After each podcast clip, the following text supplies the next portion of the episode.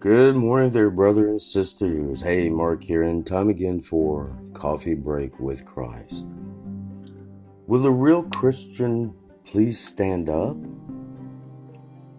Scripture reading comes from Second Thessalonians two, verse seven.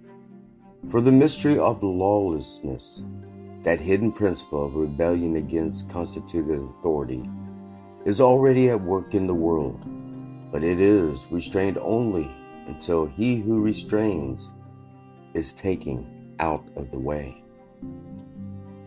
The Church of Jesus Christ is the most powerful force on earth.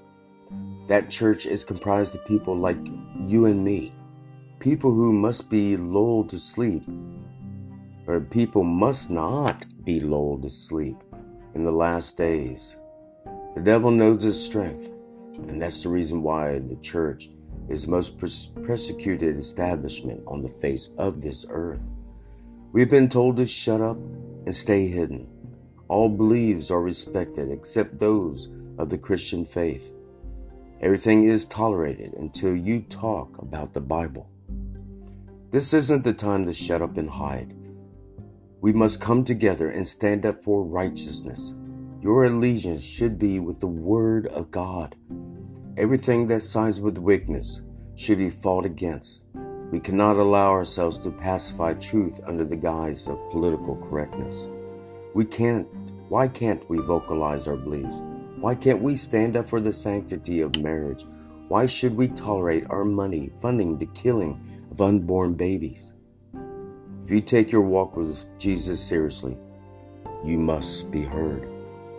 Proverbs twenty-eight one says, the wicked run away when no one is chasing them, but the godly are as bold as lions. God is on our side, and if he is on our side, no one can stand against us. People need what you have. You have the truth that will set the captives free. That's a weighty responsibility, and one should take very seriously. This country needs your voice.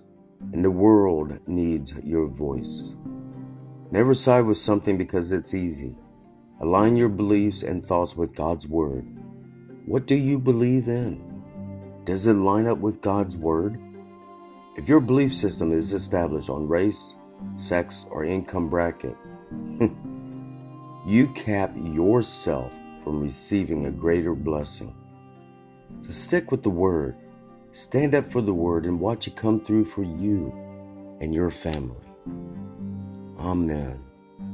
All right, brothers and sisters, here's hoping all have a most awesome, blessed, and groovy day. And always remember to keep our Lord and Savior, Jesus Christ, so very strong in your hearts.